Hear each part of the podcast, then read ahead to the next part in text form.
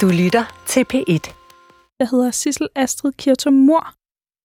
Velkommen til Sissel og Eliten.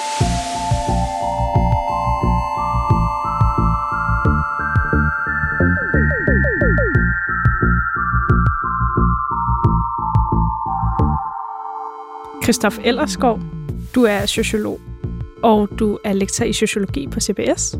Ja. Og du er tilbage i Sissel og Eliten. Ja, jeg er den eneste, der får lov til at komme igen. Ja, og det er jeg meget glad for, at du gider. Jamen, det er jo en stor ære, når man, ligesom, hvis man tæller de vigtigste danskere har været her i studiet, og jeg har været her mange gange, så må jeg jo være meget vigtig. Du er faktisk måske den vigtigste overhovedet. Ja, lad os, lad os nu, øh, det kan godt være, det løber mig lidt til hovedet. Jamen, det kan vi ikke have. Fordi jeg har brug for dig. Fordi du er jo, du forsker jo i eliter og i magt. Og det er jo derfor, du er her. Fordi vi skal til at runde af sammen. Ja. Det lakker mod enden. Det er, det er jo sørgeligt. Det er meget sørgeligt. Ja. Og jeg vil sige, at jeg har faktisk gået og savnet dig. Og jeg har glædet mig til, at du skulle komme, fordi du skal jo simpelthen bryde den politiske elite ned. Ja.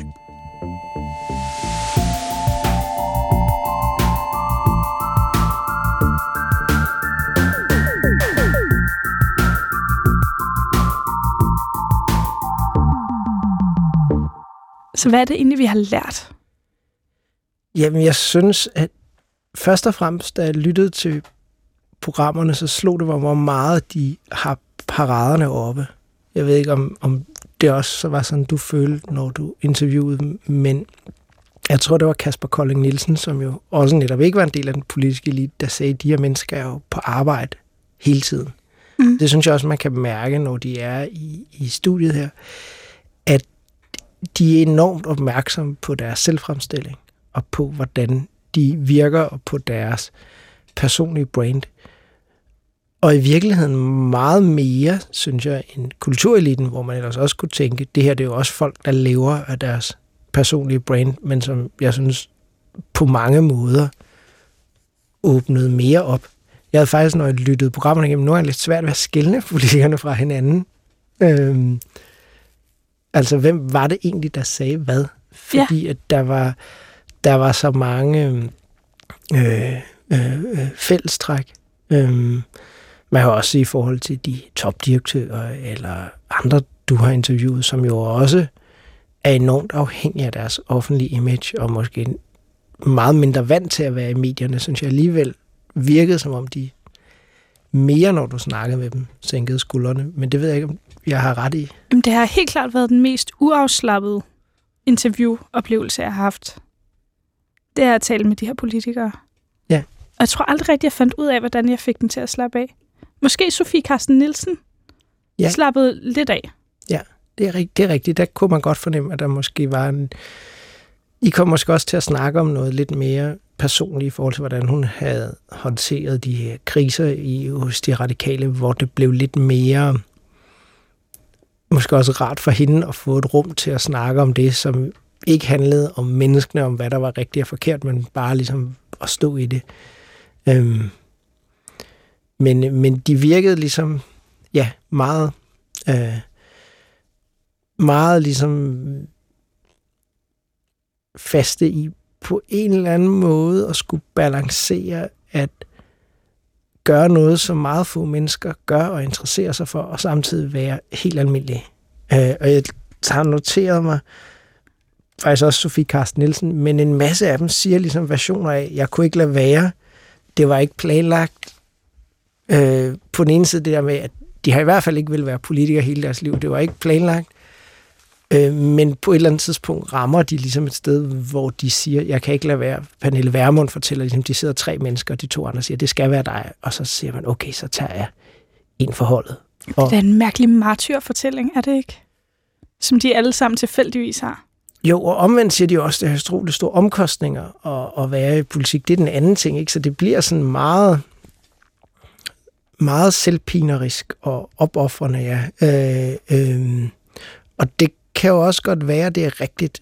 Men jeg synes også, det fortæller noget om det dilemma, man står i som politisk elite, nemlig at man på en eller anden måde jo godt ved, man kan sige, hvis vi deler befolkningen ind, så kan man sige, i hvor meget de går op i politik. Så går de fleste en lille smule op i politik. De stemmer ved valgene, og de har nogle holdninger. De har måske masse holdninger til, hvordan samfundet bør være, men de går ikke så meget op i, nødvendigvis op i partipolitik. Øh, og så har vi nogen, der går helt ekstremt meget op i partipolitik. Og dem, blandt dem, der går helt ekstremt meget op i politipolitik, så er der dem, der faktisk også gør en karriere ud af det. Og på en eller anden måde står man i dilemmaet med, at man jo, de jo alle sammen siger, at det er noget, jeg går op i, og det er noget, jeg brænder for, men, men på en eller anden måde vil de heller ikke 100% stå ved det. Øhm, øh, og det bliver sådan lidt lidt mærkeligt på en eller anden måde, at man ikke må, man et eller andet sted må have en drøm om at blive valgt og, øh, og stå og lade masserne klappe af en. Og jeg synes heller ikke, de siger særlig meget om, hvad der er fedt, eller hvad der gør dem glade, når de gennemfører et eller andet resultat, eller når de kan se et eller andet er, øh, er sket, eller hvad der gør dem stolt ved det. Eller sådan. Så, ja, så på en eller anden måde bliver det, bliver det meget fokus på, at man ja, ofre sig for fællesskabet. Øhm, og det virker som om, det er sådan en, en, egentlig en, en ting, der er gennemsyrende, i hvert fald for mange af politikerne. Måske er det måske det er også faktisk, vil man, man sige, hvis denne her sandhed, om man så må sige, er blevet en, man har vedtaget med sig selv inde i, på Christiansborg, måske er det også det, der gør, at faktisk nogle gange, der kommer så stor en forskel fra befol- altså fra befolkningen, fordi man faktisk ikke bliver opmærksom på de privilegier eller de fede ting, man gør, og, øh, og man derfor folk på en eller anden måde skal være enormt taknemmelige for, at man gider at ofre sit liv for politik og for fællesskabet, og man helst ikke vil snakke om alt det, man får ud af det. Ja, fordi det er vel den eneste elite, der har det sådan. Er det ikke? Jo, altså generelt kan man sige, jeg synes jo også, at de andre, det er jo ikke fordi de andre eliter ikke også snakker om hårdt arbejde og forpligtelser, og måske heller ikke er så god til at sige, hvor fedt det er, når så der er heller ikke så mange i kultureliten var sådan, Øj, når folk klapper af mig på teateret, eller når jeg får en god anmeldelse, eller når øh, herrerne eller damerne flytter med mig i barn. Så det, det, det, det er derfor, jeg er i det, eller det er ligesom fedt, eller sådan, eller sådan man kan sige, det tror jeg egentlig, den der beskedenhed er fælles. Jeg synes, Maja Villersen var lidt inde på, nogle af de privilegier, der også kommer med, at folk gerne vil snakke med en og så videre. Hun fik også lidt sagt det som, at det var ikke nødvendigvis så fedt, når man tænkte over det bagefter. Jeg synes, hun var den, der bedst altså havde blik for de privilegier, man får i politik. Måske også, fordi hun var en af dem, der var ret ny i politik, eller det ligesom for hende var kommet ret meget fra den ene dag til den anden, blandt andet fordi de også jo har det her rotationsprincip i enhedslisten, så kan det være, at det er noget, der kan man sige, bliver lidt tydeligere, hvordan det øh, skifte foregår. Så kan det jo også være, fordi, som jeg tror, det er Joachim B. Olsen, der siger, måske politik er i hvert fald på nogle måder måske bare ikke et særligt rart sted at være. Så mm. på en eller anden måde var det også, det er jo ikke din skyld, en lille smule deprimerende at høre programmet, eller programmerne, oh, nej. fordi... Christoph, det er jeg altså ked af. Nej, men ikke, ikke på den måde, men fordi man ligesom tænker, at det virker ikke som et rart sted at være, og et godt miljø at træffe øh, beslutninger i generelt, selvom de i virkeligheden jo alle sammen er, synes jeg fremstår som meget sympatiske og søde mennesker, så kan man sige, det er de fleste mennesker, når man lærer dem at kende, men hvis man sætter selv sympatiske og søde mennesker i et miljø, der ikke fremelsker noget, deres sympatiske og søde sider, så, så, så bliver det sådan et, måske et, øh, ja, et, øh, et miljø, hvor dem, der også kan holde ud at være der, øh, får, bliver en, får, får en eller anden form for afstumpethed. Ja. Mm. Øhm, øhm, og som måske også igen kan forklare, hvorfor det er svært ved at få dem til at åbne op, fordi de ikke de har vendet sig af med det.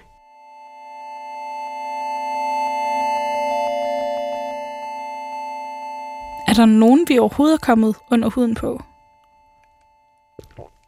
Jeg synes, vi kom lidt under huden på, på dem alle sammen. Øhm, øhm, altså, jeg fisker bare efter ros nu jo. Ja, jamen, jeg synes... Jeg synes for eksempel med Fie Hægerup, den der med oplevelsen af at være politikerbarn, mm. der kunne man jo godt forestille sig, hun fortæller jo om, at øh, hvordan det er at stå nede i børnehaven, eller også pædagogen siger, at det er også din far, der har besluttet, at vi skal have det dårligt. det kan man jo sagtens se ikke er, ikke er sjovt på en eller anden måde. Øh, påvirker det, øh, det, det her. Så jeg synes, jeg synes hende kom vi, kom vi tæt på. Jeg synes måske også, vi kom ret tæt på Joachim B. Olsen. Mm. Måske også, fordi han var lidt ude af det, men noget af det, hvad man siger, den, også den følelse af at være fremmed, han på en eller anden måde øh, øh, følte øh, eller oplevede. Øh, jeg synes også, øh, Joachim B. Olsen ser også en anden spændende ting, som var den der øh, fanget noget, den der forskel mellem dem, der er karismatiske og får mange stemmer, og så dem, der bare er gode til det politiske spil. Det vi tror, vi snakker om i første program, vi kaldte det sådan, dem, der havde sådan det, man kunne kalde delegeret kapital. Mm. Øh, altså Trond Lund Poulsen og Henrik Sass for eksempel, som, som kunne det der interne spil og havde netværkene i partierne osv. Det, det, den forskel, eller det at opleve de to former for politik, synes jeg også var, var interessant. I forhold til, hvem man kom ind under huden på, så synes jeg egentlig også, at vi kom rimelig meget ind under huden på Bertel Hårder. Men også, at han havde været i politik så længe, at for mig virkede det i hvert fald om, som om han levede i en helt anden verden, end, end jeg gjorde. Men jeg følte, tror jeg egentlig, jeg havde følelsen af, at, at, at det var sådan, han oplevede tingene, men at han har siddet, siden han har siddet på, på Christiansborg, siden var 1975, ikke? Mm. Øhm, at, at den menneskealder, han har siddet der, er på en eller anden måde også, der var så lidt resonans mellem den verden, som han levede i, og den verden, som, vi, som jeg for eksempel lever i, så jeg havde altså, så, så jeg tror ligesom, han på en eller anden måde var begyndt at blive, altså, altså han er Christiansborg. Han er Christiansborg på en måde, ikke? Øhm, øh, og det, det er jo det er jo fint nok, men mm, eller det, det er jo øh, øh, men det, det gør det svært ligesom at sige, at man kommer ind over under huden på nogen, men som når man, så er det Christiansborgs mursten, der ligger nede under huden, ikke? Øh, og ikke... Øh, og, og ikke et stort bankende hjerte. Ja, og det synes jeg nu også, man kunne, kunne også fornemme, at han havde en familie og, og gik op i dem, og det var noget, der havde betydet noget i, i, i... På den måde var det jo ikke sådan, at han var på nogen måde fremstod øh, inhuman, eller, mm. men at han på sin vis var, var bare... Det var svært at se, hvordan... Hvad man sige? Men hans sammenligningsgrundlag til, hvad der foregik andre steder, eller i andre dele af, af, af verden, var bare svært at se, fordi han havde været i politik og i de politiske netværk og haft politiske kontakter så længe. Så, så det var måske virkelig svært for ham at illustrere eller forklare, hvad der skete, fordi hans, hele hans referenceramme var den politiske liv, eller var det politiske liv. Hvad tror du, Bourdieu vil sige til den her elite? Han vil jo nok bemærke, at den var mere og mere domineret af denne her delegerede kapital. Altså folk, der havde tilbragt lang tid i, i partierne, eller havde øh, familierelationer til partierne, og som havde stærke interne netværk i partierne. Også fordi, at jeg lavede mærke til, at mange af dem fortalte jo også, hvordan at Fie Hækkerup selvfølgelig mest oplagt, hvis mm. hvad, som går fire generationer tilbage i politik, men Margrethe Vestagers familie, også politisk aktiv, Joachim B. Olsens familie går utrolig meget op i politik. Øh, så på den måde er der jo mange, der ligesom er blevet bit af den politiske basile, øh, som de siger det øh, øh, tidligt og, øh, øh, og, øh, og går op i det og engagerer sig i det. Øh, og der er jo ikke så mange af dem,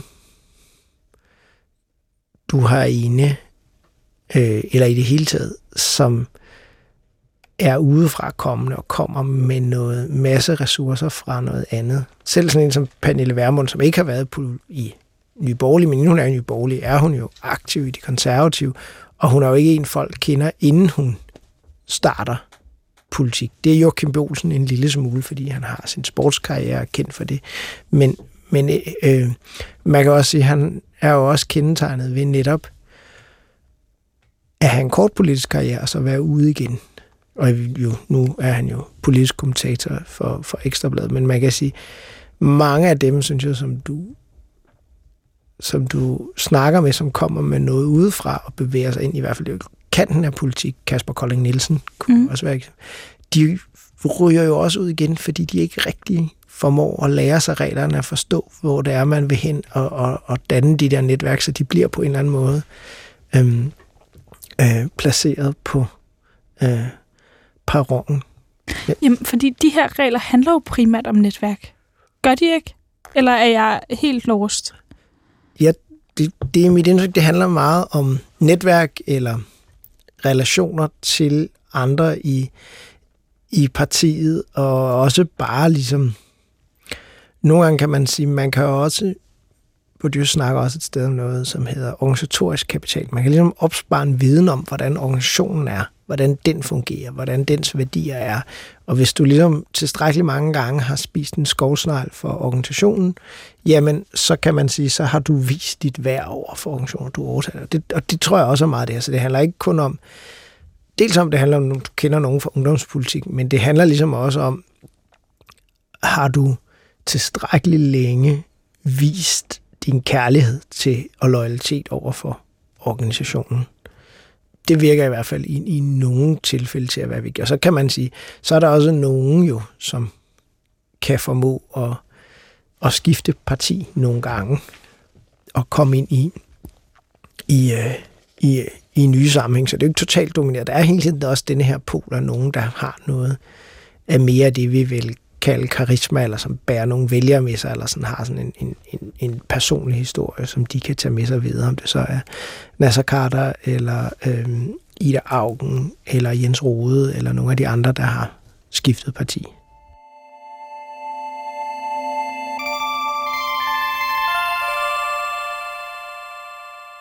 Hvad tænker du om det her, Kasper Kolding fortalte om, at det var som om, at politikerne hele tiden er i krig? Men det tror jeg også var meget rigtigt i forhold til det der med paraderne var oppe, ikke? at der ligesom er sådan en hele tiden, en, en, øh, i hvert fald i alarmberedskab på en eller anden måde. Øhm,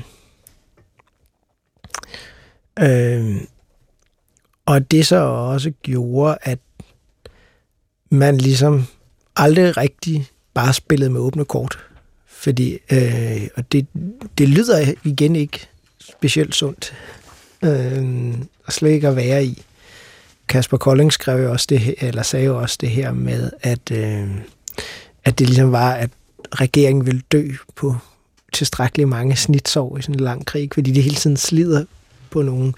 Øhm, så, så på den måde synes jeg jo heller ikke, at øh, selvom Kasper Kolding jo også for eksempel fint, synes jeg, tog frem ligesom alle de gode folk, der er inde i embedsværket, og folk godt vil noget positivt politisk, men, men man blev heller ikke lige sådan super optimist på folket, på, ikke på demokratiet, men på den måde, vi har indrettet det på, specifikt i Danmarks vegne, øh, når man ligesom øh, hører om, hvad de her politiske øh, konflikter øh, handler om. Eller at de hele tiden er der. Er der noget sådan generelt, vi kan sige om den her elite? Jeg har noteret mig følgende, ikke? at der er noget med noget delegeret kapital, det skal man enten have, eller så skal man have karisma. Ja. Så skal der være loyalitet. Og så skal man have en fortælling om noget selvopoffrelse. Er der andet, der kendetegner den politiske elite? Ja, så tror jeg også, det der selvopoffrelse, og man skal ikke have kunne ville det fra starten af. Altså, man skal ligesom modvilligt tage magten på sig. Det er selvfølgelig også, ligger selvfølgelig også i det der øh, øh, selvopoffrelse. Hvad øh, tænker du om det? Er det ikke noget, de spiller? Altså hvis, man kan jo sige, hvis man fortæller en historie længe nok, så ender den med at blive, øh, blive sand. Altså, jeg tror jo på en eller anden måde, at hver gang man gør sådan noget, så er det jo altid en afhængig af, at der er nogle ting, man gerne vil, og nogle ting, man ikke synes er lige så fede. Hvis man, og, og så kan det godt være, at man ligesom ved at snakke nok om det selvopoffrende, så er det jo så det, man fokuserer på frem for, øh, frem for det, det, det øh, det positive. Jeg tror også Søren Pape siger, at han kan ikke lide at pusse op og være den. Eller sådan. Øhm, og det virker jo bizart at ligesom sige ja til at blive øh, statsministerkandidat ja. og formand, hvis man ikke kan lide at være i centrum. Det lyder da lidt skizofren, den der, ikke? Jo, eller i hvert fald, man kan sige, det er ikke en smart måde at undgå at komme i centrum på. Øh, øh, det er en dårlig strategi, simpelthen. Ja, og, men, men der er jo nok også bare et element i, at alle folk er jo også generede på en eller anden måde. Ligesom alle folk er modige på en eller anden måde. Ikke? Så det er jo også, eller på deres egen måde, så det er jo også en måde at sige på, måske det er en måde at sige det til folk på. Jeg kan godt forstå, hvorfor I ikke vil synes, det var rart at stå i centrum. Og der er også dele af mig, der ikke kan lide det. Så jeg kan godt forstå, hvis I synes, at det, jeg laver her, er, er svært. Og så bliver problemet måske her, når de snakker så meget om det i hvert fald, at det ligesom bliver, at fokus er på, at det er synd for mig, fordi jeg gør noget, der også er svært, men som også er fedt. Men vi snakker bare ikke om, at det er fedt. Øhm, vi snakker ligesom kun om, om opoffrelsen. Øhm, mm. Jeg tror også, den anden ting her, som jeg jo også selv oplevede, da jeg prøvede at komme til at interviewe de her politikere, vi havde ret svært ved at overhovedet at få dem til at snakke om netværk. Jeg er jo blevet nærmest sendt i marken for dig, føler jeg. Ja. Jeg tror også, det understreger det her med, at ting, gode historier, hemmeligheder, måske politisk set også en handelsvare. Ikke? Så, så spørgsmålet er måske også, at måske de lidt mere kyniske i forhold til, at det faktisk ikke handler om at hjælpe med at lave et godt radioprogram, eller gøre folk klogere på den politiske elite. De er der, fordi de kan være en mulighed, de, fordi man vurderer, at det kan være en god mulighed for at fortælle en god historie om sig selv. Og det er derfor, man gør det, og, øh, og ellers så siger man nej. Så nogle af dem, der sikkert har sagt nej til at være med her, øh, hos jer har måske også bare været, fordi de har vurderet, jamen, der er ikke nok i det, og, øh, og jeg har ikke brug for at give Sissel en tjeneste, fordi at øh, hun har ikke nogen ressourcer, som jeg kan bruge i, øh, i fremtiden. Nu ved jeg ikke, om... om det synes jeg er en meget hård analyse, Christoph. Jamen sådan, øh, det, er jo, øh, det er jo, nu prøver vi jo bare at sætte os ind i deres, øh, i deres tankegang.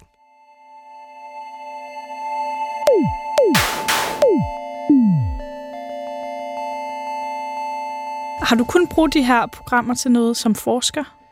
Ja, jeg synes meget det har bekræftet min idé om, ligesom at, øhm, at, at det her er, øh, at der er denne her øh, stærke delegerede kapital, og også denne her meget fokus på, på, på selvfremstilling, som jeg synes har været ret spændende. Og så har det nok også gjort, at jeg har tænkt, måske kunne det være spændende at interviewe nogle politikere mere, men det, det er lidt i tvivl om, hvad man vil få ud af. Fordi de virker som om, de har så svært ved ligesom at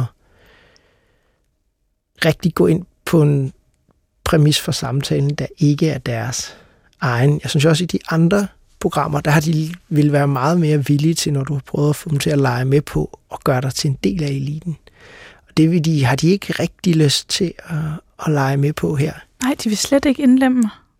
Nej, de vil heller ikke sige, hvad du skal gøre, eller prøve at sige, at hvis man skal være i politik, så skal man gøre det. Det, det er måske også, fordi dybest set, så er det jo ikke dem, der bestemmer det, men vælgerne, men de må jo stadig ligesom nok have en idé om, hvad det er, der gør, at man kan tiltrække vælgerne, eller man overhovedet kan blive stillet op.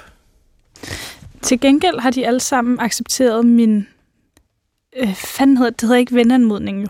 Det hedder... De har alle sammen accepteret, at de gerne vil linke med mig på LinkedIn. Undtagen en, Christoph. Og det er Tommy Ahlers. Det er, men han er jo selvfølgelig også på vej væk fra politik ja. nu. Eller og han stoppede væk. jo lige efter, jeg havde talt med ham. Ja. Det kan være, det var dig, der var... Øh... Tror du det? Det tror jeg ikke. Men, men jeg synes jo både i programmet med ham, og hvad han sagde bagefter, var det jo også tydeligt, noget af det, som vi har siddet og snakket om nu her, var nogle af de samme ting, som også fyldte noget for ham, at det var, det var et, et, et svært sted at arbejde i, fordi det på en eller anden måde var meget fastlåst, og det var også svært, når man kom udefra, fordi at der var alle mulige andre agendaer på spil, og den der konstante krig måske ikke var så sjov at, at ligge i. Øh, hvis, hvis det man hvis man var, var vant til det. Fordi jeg synes heller ikke, der var nogen, det har du også allerede snakket med Brian Mikkelsen om at spørge nogen. Altså, det er også ret tydeligt, at det er måske den elite, der både er allermest på og arbejder allermest hårdt. Så på den måde, den der selvopoffrelse måske også lidt, altså det virker også lidt som om, at det faktisk også er den elite, der er mindst sjov at være i, og hvor der er mest øhm, hårdt arbejde og mest, mest skæld ud. Mest hårdt arbejde, mest skæld ud og mest had på internettet. Øh, men så måske også, fordi de er meget dårlige til at snakke om alt det sjove. Det kan være det, det. Christoph Ellersgaard, lektor på CBS i sociologi. Tak fordi du kom. Kan jeg overtale dig til at komme igen i næste uge? Det vil jeg gerne. Fordi så vil jeg gerne tale med dig om alle eliterne. Det er en aftale.